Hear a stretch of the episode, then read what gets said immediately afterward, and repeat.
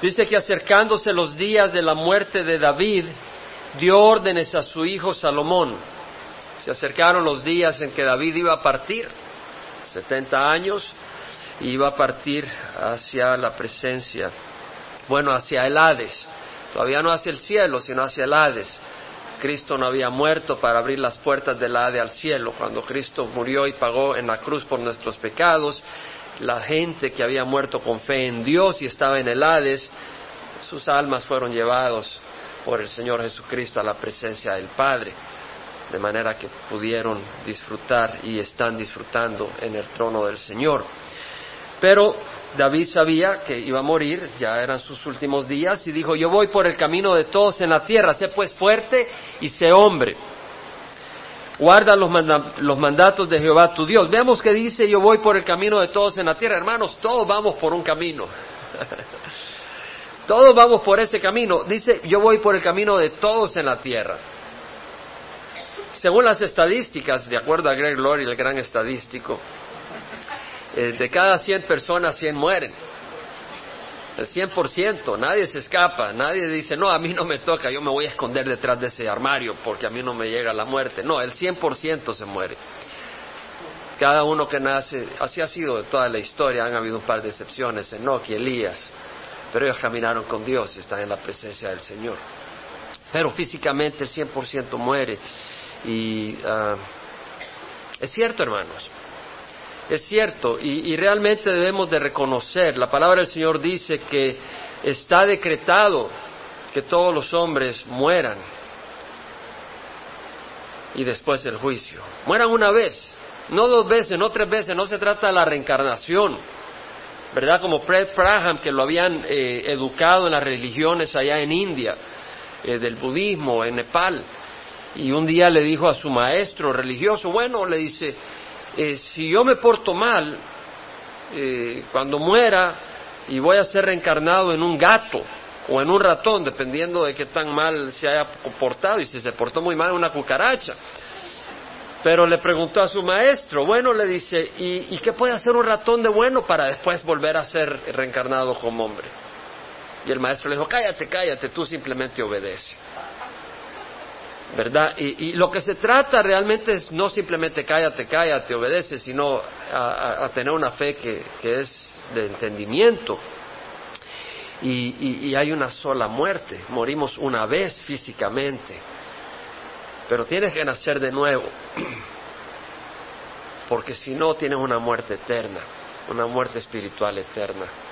Y esa es terrible. El Señor Jesucristo nos habló de eso y dijo, entrad por la puerta estrecha, porque ancha es la puerta y amplia la senda que lleva a la destrucción, y muchos son los que entran por ella. Cuidado de haber oído esto demasiadas veces, de manera que ya pierde el impacto en nuestro corazón. Y, porque ya nosotros recibimos al Señor, pierde el impacto con los que nos rodean y ya perdemos la sensibilidad de, de llevar esa noticia a los que nos rodean. Mira, amplia es la puerta y ancha la senda que lleva a la destrucción y muchos son los que entran por ella, porque estrecha es la puerta y angosta la senda que lleva a la vida y son pocos los que la encuentran. Entonces, eh, todos vamos por el camino de donde tendremos que encarar la muerte. La cuestión es, pero ¿por qué camino vas eternamente? Entonces, si tú has recibido a Cristo y tú tienes esa certeza, gloria al Señor. Pero si tú tal vez confesaste recibir a Cristo, pero te sientes inseguro, examínate. Y pregunta, me siento inseguro porque ando cometiendo adulterio. Bueno, entonces, para, arrepiéntete, porque ni los adúlteros, eh, ni los fornicarios, ni los borrachos, ni los hechiceros entrarán al reino de los cielos. Entonces tienes que arrepentirte, pero la puerta es estrecha, el camino es angosto y sabemos que la puerta es Jesucristo. La puerta es Jesucristo. Ahora, si tú has entrado por esa puerta, si tú has entrado por Jesucristo, tú vas a caminar buscando las cosas de Dios. Si tú has entrado por Jesucristo, te tiene que haber afectado Jesucristo. Y cuando tú entras por Jesucristo, ese camino es distinto al camino del mundo. Si tú entras por Jesucristo, en ese camino tú puedes que tropieces. Pero ¿sabes qué? Ese, ese camino tiene un Señor que es Jesucristo. Y Jesucristo te levanta. Y envía ángeles para que te protejan y te impidan dañarte el enemigo. Y envía hermanos y consiervos y pastores y maestros y, y hermanos en Cristo que te van a dar el ánimo y una palabra de ánimo para levantarte, porque ese es el camino de Jesucristo. Pero si tú vas en un camino donde estás tirado en el lodo, examínate si realmente entraste por la puerta, porque puede que hayas entrado por la puerta de religión, y la religión no es la puerta que lleva a la vida eterna, es Jesucristo. Entonces tenemos que asegurarnos que entramos por esa puerta que es Jesucristo. David iba pues por el camino eh, por los que todos van en la tierra, pero no necesariamente en el mismo camino espiritual de todos. Estoy seguro que Goliat no entraba por ese camino. Yo voy por el camino de todos en la tierra. Sé pues fuerte y sé hombre. ¿A quién le está dando este consejo? A su hijo Salomón. Sé fuerte, sé hombre. Y vamos a elaborar sobre esto. Una gran enseñanza para los jóvenes, para los mayores, para todos. Sé fuerte, sé, sé hombre. Una gran enseñanza que el Señor tiene para nosotros, a que pudiéramos estar mucho tiempo. Luego dice, guarda los mandatos de Jehová tu Dios. Es decir, para guardar los mandamientos, tú necesitas fuerza. No es así nomás. Sé fuerte, guarda los mandamientos, los mandatos de Jehová tu Dios, andando en sus caminos. Es decir, guarda los mandamientos, anda en sus caminos, guardando sus estatutos, sus mandamientos, sus ordenanzas, sus testimonios, es decir, sus enseñanzas sus verdades, su luz, anda bajo su luz, conforme a lo que está escrito en la ley de Moisés, para que prosperes en todo lo que hagas y donde quiera que vayas. Es decir, Dios conoce nuestro corazón, Dios nos ha hecho y Dios sabe lo que nos conviene. Y el caminar en sus estatutos tiene fruto. Si tú agarras una semilla y la siembras y la riegas y le pones abono, va a crecer. Y lo mismo en las cosas de Dios si tú agarras tu corazón y lo expones a la palabra de Dios, agarras tu vida y te vas a donde están los hermanos y las hermanas que están adorando al Señor, no viendo novelitas, pero están adorando al Señor y están orando, vas a empezar a recibir fruto, vas a empezar a prosperar. Tal vez no económicamente como otros, pero sí en tu alma. Vas a empezar a disfrutar de paz. El Señor te va a empezar a lavar de maldades que habían en tu corazón. De eso estamos hablando, de esa prosperidad. El Señor te empieza a alabar, te empieza a modificar y moldear a la imagen de Cristo. Por eso el Señor le dice a través de David a Salomón, guarda los mandamientos, sus ordenanzas, sus testimonios conforme a lo que está escrito en la ley de Moisés, porque la palabra de Dios es limpia, es buena, para que prosperes, no para hacerte la vida imposible, para prosperar. Honra a tu padre y tu madre, guarda el día de reposo, no robes, no hurtes, no cometas falsos testimonios, no digas falsos testimonios, no, codicies, no te hagas ídolo ni semejanza alguna de lo que está arriba en el cielo, ni en la tierra, ni debajo de las aguas. O sea, toda esa enseñanza del Señor, para que Jehová cumpla la promesa. Ahora, le está hablando aquí David a Salomón. Le dice, guarda los mandamientos, no te alejes de la palabra de Moisés, para que prosperes y para que Jehová cumpla la promesa que me hizo. Dios le había hecho una promesa a David. Si tus hijos guardan su camino, andando delante de mí con fidelidad, debemos de andar con fidelidad, fieles, no hoy sí, mañana no, fieles, en el invierno, en el verano, en la primavera, en el otoño, con fidelidad, con todo tu corazón, debemos de andar de corazón en las cosas de Dios y con toda su alma no te faltará hombre sobre el trono de Israel. El Señor, David estaba en su trono, estaba en su casa, en su palacio presidencial ahí de rey, de monarca. Y dice, ¿cómo es posible que yo tenga una casa de cedro y la tienda del Señor, el arca del Señor está entre cortinas? Voy a construir, voy a edificar una casa para el Señor. Tenía ese deseo de honrar a Dios. Y le dice a Natán el profeta, mira, yo voy a edificar una casa a Jehová. ¿Cómo es posible que yo esté una casa de cedro y el Señor, la, la, arca del pacto entre cortinas? Y Natán le dice, me parece excelente idea. Y el Señor le habla a Natán y le dice, no, yo jamás necesité una casa en el camino por el desierto, una casa sólida. En un tabernáculo iba.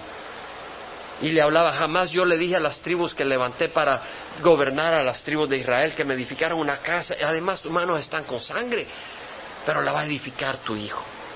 Un hijo tuyo la va a edificar. Pero el Señor quiso eh, bendecir a David le dijo, pero yo te voy a edificar una casa a ti. Está hablando un linaje eterno, donde de él iba a descender, de él, de sus entrañas, alguien que iba a gobernar para siempre el pueblo de Israel y toda la tierra. Si vamos efectivamente a segunda de Samuel 7, leemos en el versículo 16 que le dice el Señor, tu casa y tu reino permanecerán para siempre delante de mí, tu trono será establecido para siempre. Segunda de Samuel 7:16, tu casa y tu reino permanecerán para siempre. Delante de mí tu trono será establecido para siempre. Esa es una promesa incondicional. Dios no le puso condición a David en esa promesa. En esa promesa le está diciendo, de ti tu reino va a permanecer para siempre, tu trono será establecido para siempre, punto. No si, si haces esto, si haces lo otro. La promesa es incondicional. Ahora, sabemos que en el versículo 4 del capítulo 2 de Primera Reyes el Señor le dice a David y David a, Salomón, si tus hijos guardan su camino andando delante de mí con fidelidad, con todo su corazón y toda su alma, no te faltará hombre sobre el trono de Israel. Es decir, si tu descendencia se aparta, es otra historia, pero yo voy a ser fiel a ti y tarde o temprano voy a sacar de ti a alguien que jamás se apartará y que va a reinar para siempre. Sabemos que el pueblo de Israel se prostituyó en idolatría y en aberraciones y el Señor los mandó esclavos a Babilonia. Sabemos todo eso, toda esa situación. Y uno dice, bueno, ¿y qué pasó? Pero ahora, ¿quién está sentado en el trono? Jesucristo. No ha venido a reinar acá, pero Él está en control. Toda autoridad, dice la palabra del Señor, está bajo Él. Él es la cabeza, Él está permitiendo. Nada hace Satanás ahora en el mundo que no sea sin permiso de Dios, ni jamás lo ha hecho sin permiso de Dios. Pero ahora Cristo está reinando desde el cielo. Todo tiene que pasar por Jesucristo antes que ocurra. Él es el gobernador. Ahora sí ha permitido al príncipe de las tinieblas gobernar acá, pero está bajo su control. Él no puede hacer nada sin que el Señor lo permita y Él tiene un plan y un propósito, pero Él va a venir a gobernar y vamos a venir a gobernar con Él por mil años.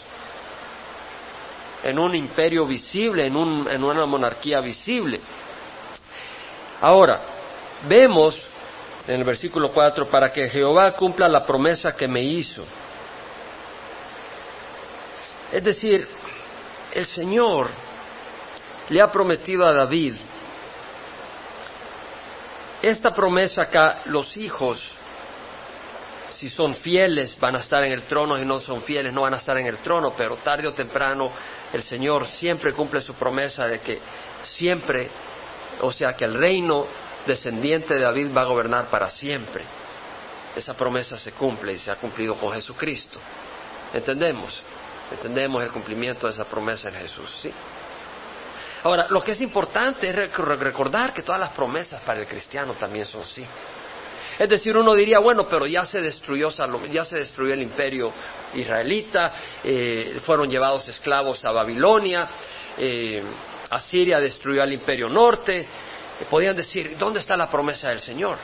Pero cuando vino Jesucristo, justo y recto, y Él tomó la posición que le corresponde, sabemos de que Él está reinando ahorita del cielo, va a venir y va a reinar, pero vemos que la promesa se cumple. Entonces lo que quiero decir es que Dios cumple sus promesas. Y recordemos eso nosotros. Porque ¿qué dice la palabra del Señor en 2 Corintios 1.20? Que todas las promesas son sí.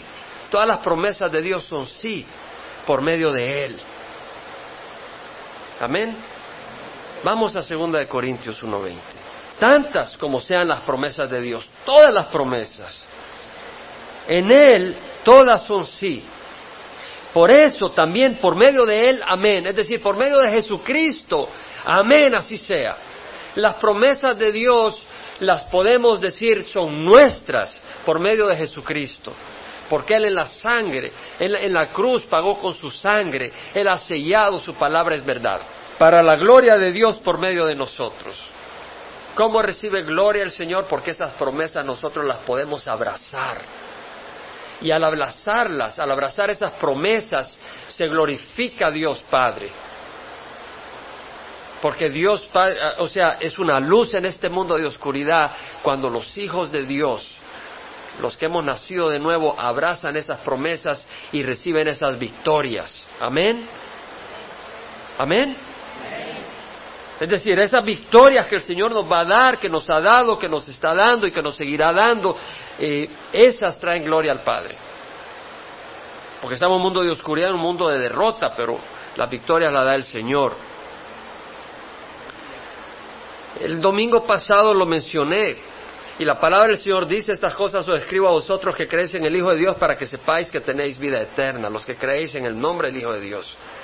Y esta es la confianza que tenemos delante de Él, que si pedimos cualquier cosa conforme a su voluntad, sabemos que Él nos oye. Y si sabemos que Él nos oye sobre cualquier cosa que pedimos, sabemos que recibimos las cosas que hemos pedido. Amén. Es decir, el Señor nos ha prometido que si pedimos cualquier cosa conforme a su voluntad, Él nos oye. Y que si Él nos oye en cualquier cosa que hemos pedido, sabemos que tenemos las peticiones que le hemos hecho. Hermano, yo no sé si usted me está oyendo y no me está escuchando. ¿Me entiende? No lo digo para ofenderle. Pero yo le estoy diciendo porque yo he escuchado lo que le estoy compartiendo. Le estoy diciendo de que hay promesas que solo se reciben por fe y que no las hemos abrazado porque no las hemos recibido con fe. Hemos orado y hemos orado cansados, hemos orado, Señor, ¿cuándo, Señor? Y acá, como los que están dando la vuelta a Jericó. Pero los que estaban dando la vuelta al Jericó tenían los ojos puestos que en la séptima vuelta las murallas iban a caer. Y yo creo que es tiempo que tengamos que dar las vueltas a Jericó entendiendo que esas murallas se van a caer. Y creo que muchas veces el pueblo de Dios se queda corto de las victorias porque caminamos sin fe. Sí creemos que hay un Cristo, pero no creemos que ese Cristo me va a hacer a mí ese milagro. No creemos que ese Cristo me va a remover esa montaña que tengo enfrente de mí. Y es tiempo de empezar a caminar con fe, hermanos. El Señor Jesucristo lo dice en Marcos 11, 23 y 24. Por eso os digo, cualquiera que le diga a esta monte, quítate y arrójate al mar, pero no dude en su corazón, sino que crea que lo que dice va a ocurrir, le será concedido. ¿Cuál es el monte que tienes enfrente? Dios te está hablando. Tú sabes, yo no sé, pero Dios sabe y tú sabes cuál es el monte, porque el Espíritu te está mostrando ese monte. Y yo te digo que tú puedes decirle a ese monte, quítate, porque es la voluntad de Dios remover ese monte para glorificar el nombre del Padre. Entonces tenemos que creer que Dios va a remover el monte, hermanos. Pero esa fe, lo dijimos la vez pasada, viene únicamente de Dios. Esa fe no la puede producir el hombre. Pero sabes qué, hermano, el Señor me ha mandado a mí hoy para compartirte esta palabra, para que tú de la palabra abraces esa fe y con esa fe confíes que ese monte va a ser removido. Es por fe que se obtienen las promesas de Dios. Hay que obtenerlas y es por fe, hermanos. Vemos acá que Salomón recibe un mandato, una orden. Primera de Reyes 2.1 dice, acercándose los días de la muerte de David, dio órdenes a su hijo Salomón.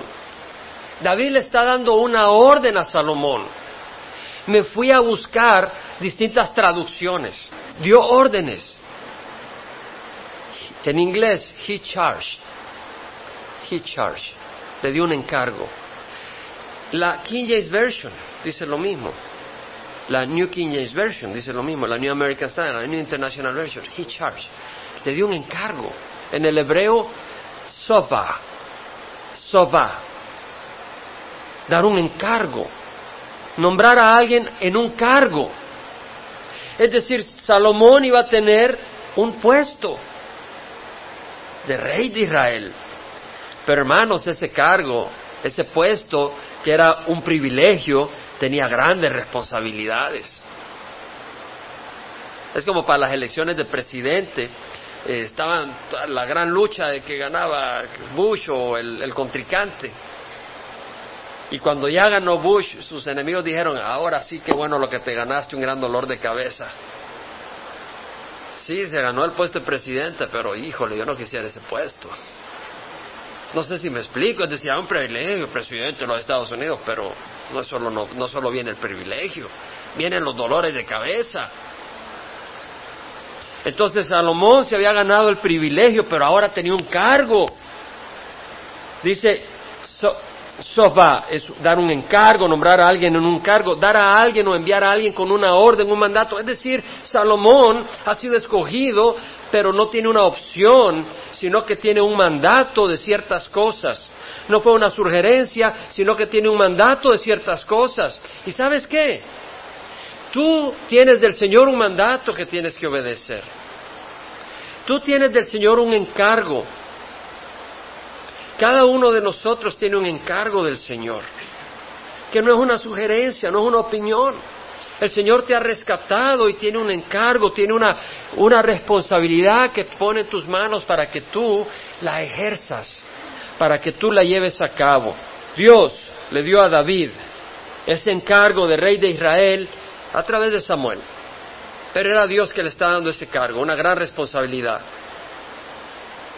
Y David le da ese encargo a Salomón, Dios, a través de David.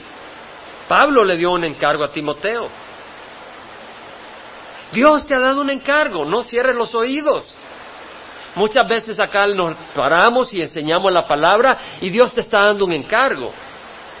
Tú puedes cerrar los oídos. No, eso es para Rafael. Ese es para Marta.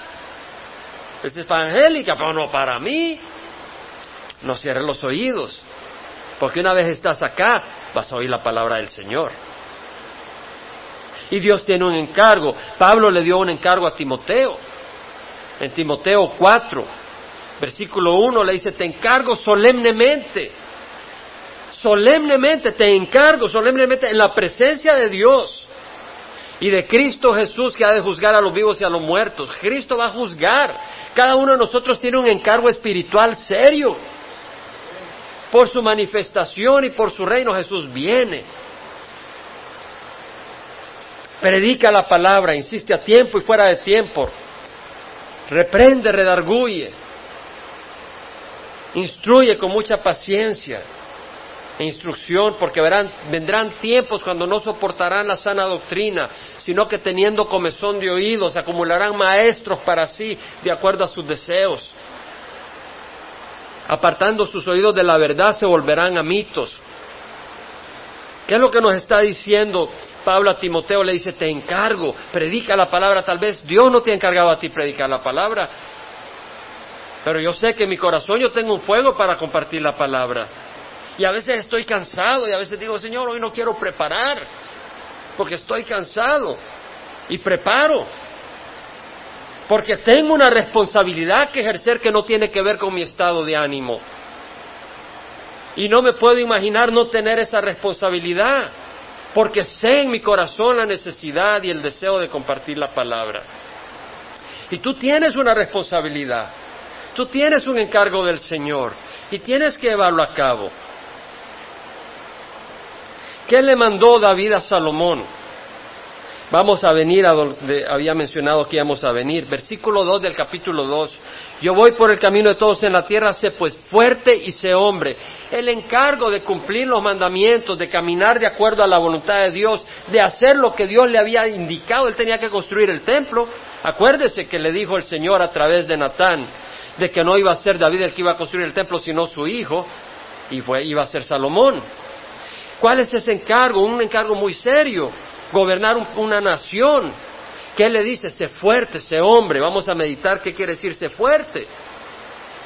Sé fuerte en inglés, ¿cómo se dice? Be strong. La King James Version, la New King James Version, la New American Standard, la New International Version, todas ellas dicen be strong, sé fuerte. No hay vuelta de hoja. No es cuestión de interpretación. Y dice sé fuerte. ¿Por qué? ¿Por qué le dice el Señor a través de David a Salomón, sé fuerte. Uno, Porque Israel era un pueblo odiado por sus enemigos. Los filisteos, los moabitas, los edomitas, los amalecitas, los de las naciones de alrededor, no querían que Israel existiera, no querían que Israel progresara y trataban de atacarlos. Entonces, él tenía que ser fuerte, porque tenía muchos enemigos Israel. Él iba a proteger, él tenía que dirigir a una nación que estaba rodeada de enemigos. Los enemigos tratarían de saquear las riquezas de Israel. Iban a tratar de quitar el alimento. Iban a tratar de robarse el ganado, los camellos. Iban a tratar de saquear las casas. Iban a tratar de tomar esclavos. Iban a tratar de reposeer la tierra que antes le pertenecía a los cananeos. Salomón tenía que construir defensas fuertes para proteger la nación que se estaba expandiendo contra el enemigo, que iban a tirar incursiones e invasiones. Iban a haber incursiones del enemigo, iban a haber invasiones del enemigo. Salomón como rey tenía que ser valiente y fuerte. Yo te digo, el enemigo quiere saquear riquezas de tu corazón si tú has venido a Cristo. El enemigo quiere robar el gozo de tu corazón. ¿Y quién de nosotros no ha experimentado a veces un desinflón? ¿Quién de nosotros no ha, experimentado a veces depresión? Porque el enemigo está ahí, lurking, como dicen en inglés, espiando, vigilante para robarte el gozo, para robarte la paz que Dios te promete, para robar territorio que un día tú tenías y Dios te había dado y se metió, se coló. Él viene a saquear riquezas o el alimento. Tal vez está recibiendo la enseñanza sólida. El enemigo no va a estar contento. ¿Cuántos han venido a la congregación y empiezan a recibir alimento sólido? Y de ahí por cien mil excusas se terminan yendo a otro lado donde no reciben enseñanza. El enemigo no quiere que tú recibas alimento sólido. El enemigo viene a robarte su alimento, viene a, saquear tus casas, a traer eh, tensión, a traer destrucción, a robar. Salomón tenía que ser fuerte porque había muchos enemigos de Israel. Hermanos, tú y yo tenemos que ser fuertes porque tenemos un enemigo, Satanás, el adversario que anda como león rugiente buscando a quien devorar. Tienes que ser fuerte. Salomón tenía que ser fuerte porque tenía que construir un templo. No era un pequeño edificio. El templo, una de las siete maravillas del imperio, del mundo en ese tiempo, una cosa maravillosa, demandaría mucho esfuerzo, porque habían retos, lluvia, frío, trabajar bajo la lluvia, con el frío, cuando hay mucho calor. Tal vez tú no tienes que construir un gran templo, pero tienes que edificar el reino de Dios en tu casa. Tienes que edificar el reino de Dios en tu vecindario. Y a veces se requiere mucha lucha. Y se requiere ser fuerte. Para no decir, yo ya tiro la toalla. Se requiere ser fuerte. Demandaría mucho esfuerzo muchos retos.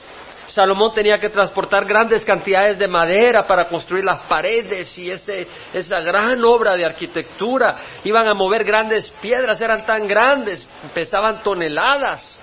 Señor dijo no quedara piedra sobre piedra, era el oro que había caído entre las ranuras que motivó que los soldados romanos jalaran y de alguna manera. Pero Salomón tuvo que traer esas piedras, no de dónde, cortarlas en canteras y moverlas toneladas una, hermanos, a veces mover a alguien para que vaya a la iglesia es como mover una piedra que pesa toneladas.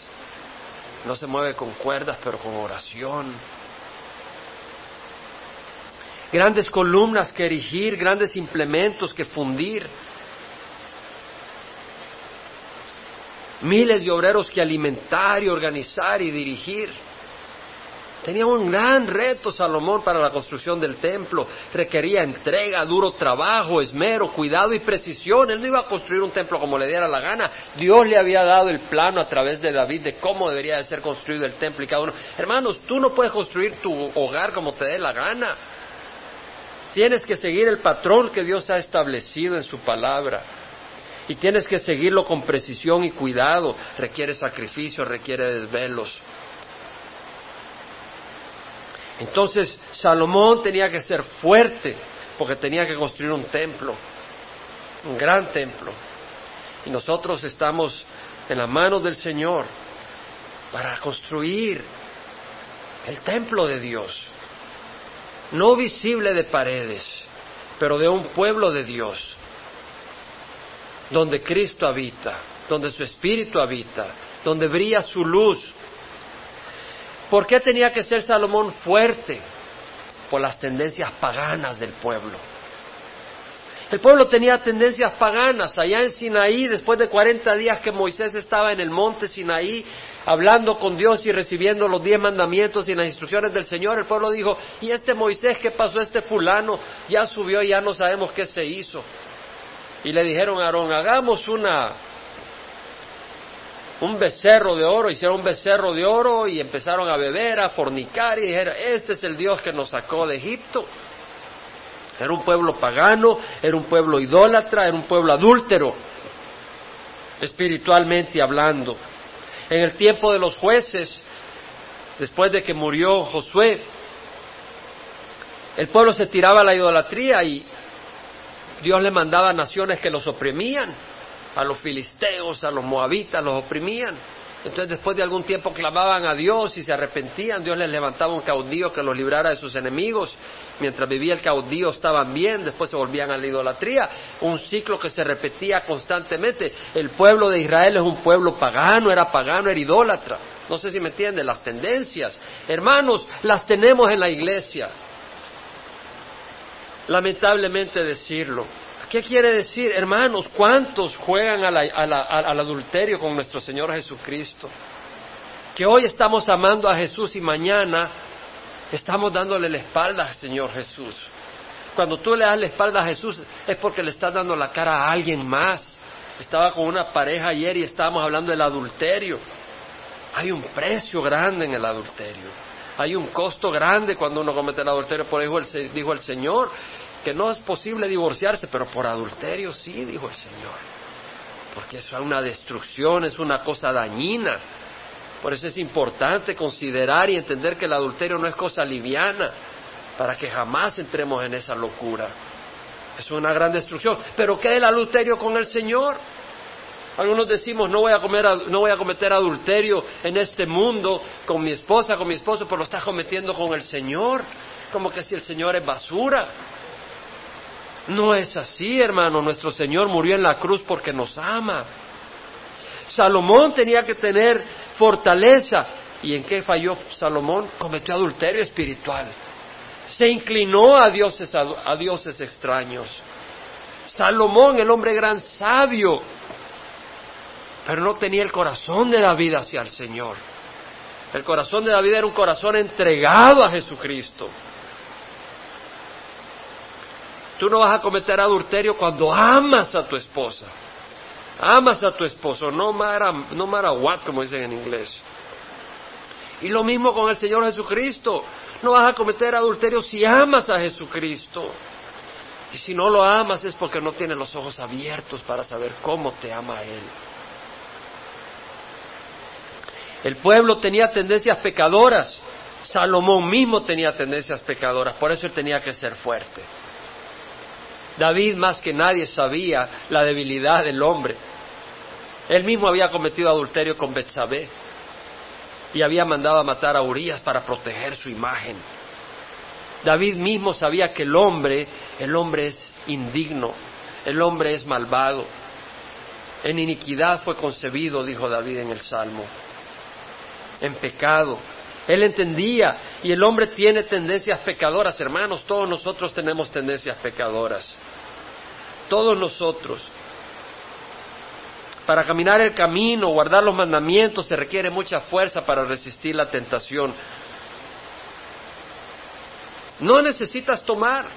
Hablaba con estos hermanos ayer decía, yo no tomo. Tomo agua, tomo refrescos, pero no me echo mi vino. ¿Por qué? Porque no necesito disminuir mis defensas. Si acaso necesito fortalecerlas, no disminuir mis defensas. ¿Por qué? Porque hay una naturaleza pecadora que lucha contra las cosas de Dios. Y solo con el poder del Espíritu Santo podemos ignorarlas. La naturaleza pecadora, el Señor no dice redimirla, dice crucifícala. Así es la cosa, hermanos. Por eso dijo Pablo, con Cristo he sido crucificado. Ya no soy yo el que vive, sino que Cristo vive en mí. Si has resucitado con Cristo, buscar las cosas de arriba, donde está Cristo sentado a la diestra de Dios. Poned la mira en las cosas de arriba y no en las cosas de la tierra, porque habéis muerto. Y vuestra vida está escondida en Cristo con Dios. Habéis muerto. Tienes que poner a muerte la carne. Es decir, decir, hasta aquí no puede redimir la carne. El que cree que está firme, tenga cuidado, no sea que caiga. Entonces el Señor le dice a Salomón a través de David, sé fuerte. El Señor te dice a ti, sé fuerte. Tú vienes a la iglesia hoy.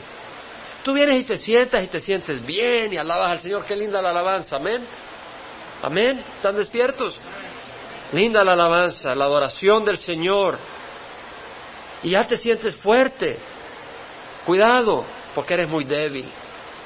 Cuidado porque soy muy débil. No, no, no abandones la necesidad de congregarte, de estudiar, de meditar, de oír alabanzas. Cuidado lo que oyes, empiezas a oír estaciones del mundo, empiezas a ver programas del mundo. Eso es como uno tiene dos perros, uno es la carne y otro es el, el espíritu de uno. Tú decides a cuál alimentas. Si alimentas al perro carnal, ese es el que te va a devorar.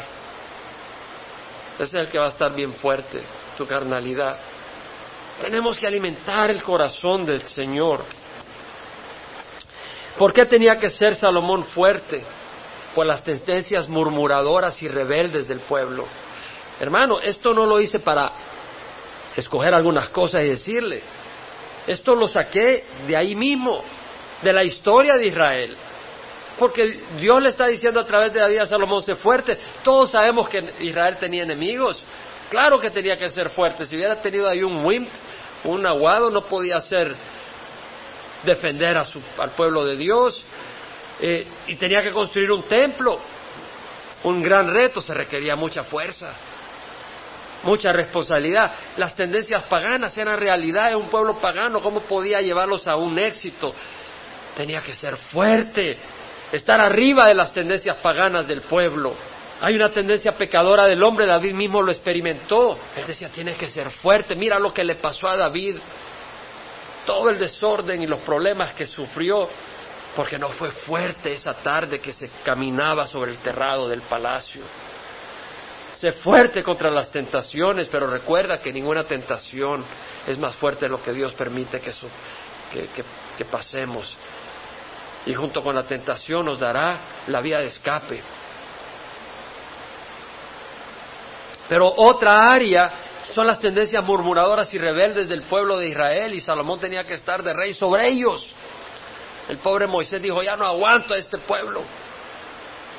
Y le costó la entrada al, pueblo, a la tierra prometida, aunque entró después, cuando Jesús estaba. Historia, Miriam y Aarón dirigidas por Miriam.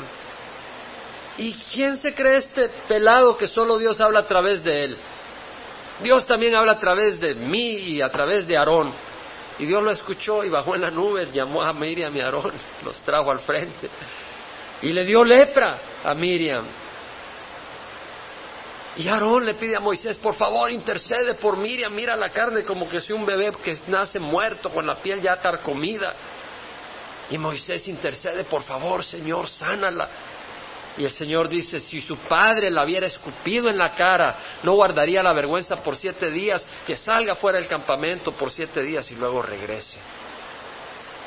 ¿Qué está diciendo la palabra del Señor? Que la murmuración Para el Señor era merecedora del mismo castigo que alguien que merece que su padre le escupa en la cara.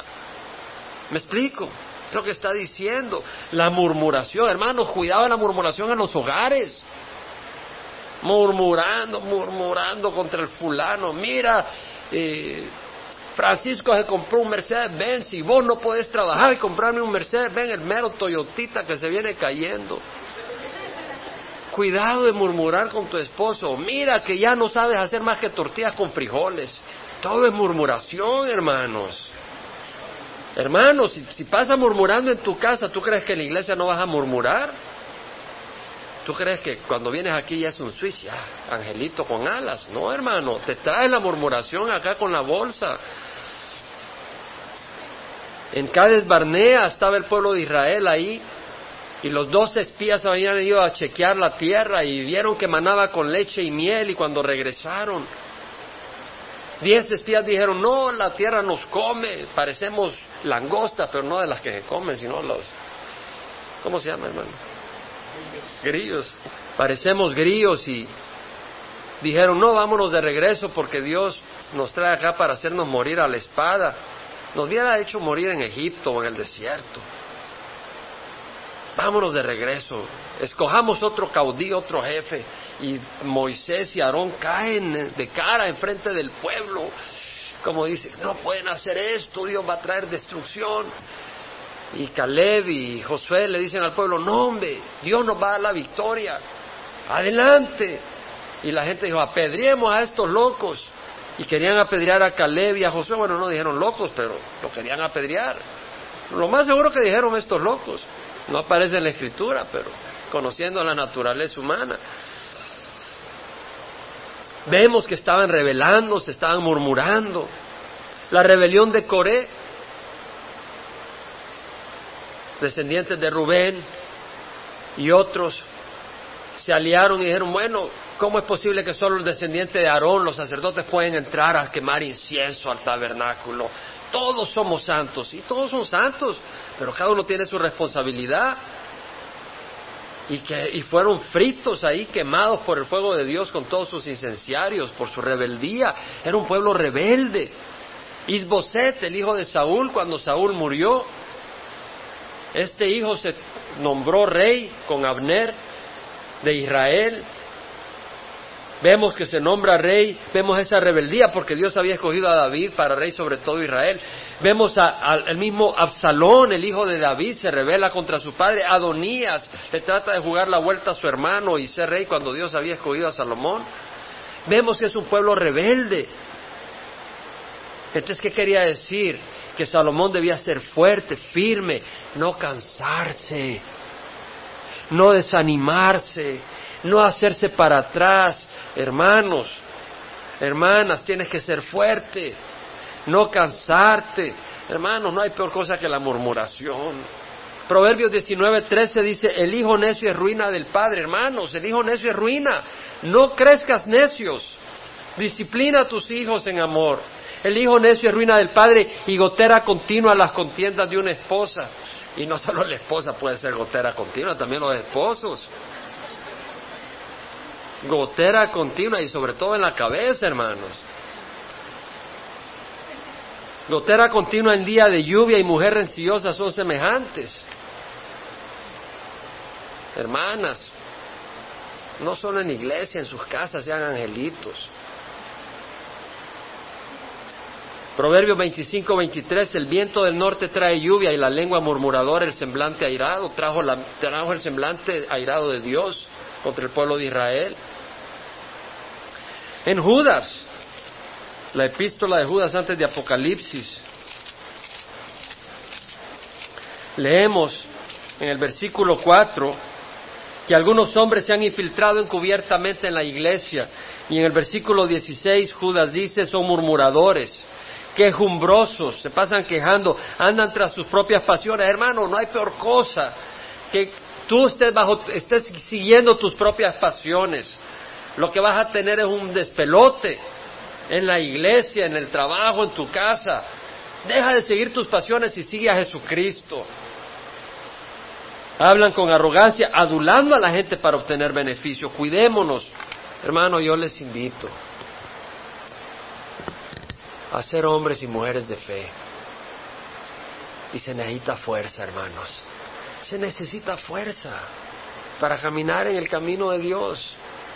Se necesita mucha fuerza. Mucha fuerza. Pero se requiere mucha fuerza. Y no, no fortalezcas la carne. Porque ¿cómo vas a salir adelante? Fortalece el espíritu. Y acuérdate de una cosa. Esta es la victoria nuestra fe. Todo el que ha nacido de Dios vence al mundo. Y esta es nuestra victoria, nuestra fe. Hermanos, te lo dije la semana pasada. Hermanos, y yo no te lo digo de los labios para afuera. ¿Sabes qué? Cuando yo me paro aquí, el Señor sabe, no me gusta hablar de la boca para afuera. Antes el Señor ha tratado conmigo porque no es una receta intelectual lo que te estoy compartiendo, sino la palabra de Dios. Yo te invito a tomar las promesas de Dios. Yo te invito a que por fe tú abraces las promesas de Dios. Y ahí donde estás, con los ojos cerrados, si el Señor te ha hablado y tú no tienes a Cristo y quieres recibirlo, levanta la mano, vamos a orar por ti. O si tú, si tienes a Cristo, pero necesitas fortalecerte, pídele al Señor. Él te fortalece. Jesucristo estaba en el huerto de Getsemaní y le envió un ángel para fortalecerlo. Si Jesucristo necesitó ser fortalecido, ¿quién te crees tú que la haces tú solo? Ahí donde estás, pídele al Señor fortaleza para hacer la voluntad de Dios, no la tuya. Para hacer la tuya no necesitas fortaleza y nomás la haces. Para hacer la voluntad de Dios. Pídele perdón a Dios. Pídele ayuda. Pídele al Señor fortaleza. Señor te ha hablado. Toma esas promesas, dice la palabra del Señor. Que cualquiera, no dice Chuck Smith únicamente, Billy Graham únicamente, cualquiera que le diga a este monte, quítate y arrójate al mar. Y no dude en su corazón, sino que crea que lo que dice va a suceder, le será concedido. Por eso os digo que todo lo que pidáis en oración, creer que ya lo habéis recibido y os será concedido. Ahí acepta la victoria, acepta el territorio que el enemigo te ha robado Señor te lo quiere dar. Has tenido toda la buena voluntad, pero te ha faltado la fe. Has tenido toda la buena voluntad, pero Dios quiere que lo tomes por fe. Ahí donde estás, tómala por fe. Nos hemos ido de un extremo al otro. Hay unos que dicen, pídele un Mercedes, pídele un Rolls Royce, pídele todo lo que quieras por fe, Dios se lo tiene que dar. Dios no es tu esclavo. Pero nos hemos ido al otro extremo donde ya no caminamos con fe. Y el enemigo ha entrado, el enemigo ha tomado territorio. Y estamos ahí quejándonos a Dios en vez de tomar el territorio que nos pertenece por fe. Ahí donde estás, toma el territorio que te pertenece por fe. ¿Quién es este filisteo incircunciso para desafiar los escuadrones del Dios viviente? Toma por fe. Toma por fe. Toma por fe las promesas de Dios. Padre, te damos gracias por tu misericordia, te damos gracias por tu amor, te damos gracias porque eres fiel. Yo sé que nos has dado tu palabra hoy, Señor. Te rogamos que produzca fruto para tu gloria. Y te damos gracias, Señor. Te rogamos que esta semana caminemos con el gozo y la paz y el entendimiento y la presencia de Jesús en nuestros corazones. Ayúdanos a hacer luz y a llevar esperanza. Gracias te damos por tu bondad y tu amor. En nombre de Cristo Jesús. Que la gracia de nuestro Señor Jesucristo el amor del Padre y la comunión del Espíritu vaya con cada uno de nosotros, te lo rogamos con acción de gracias. Amén.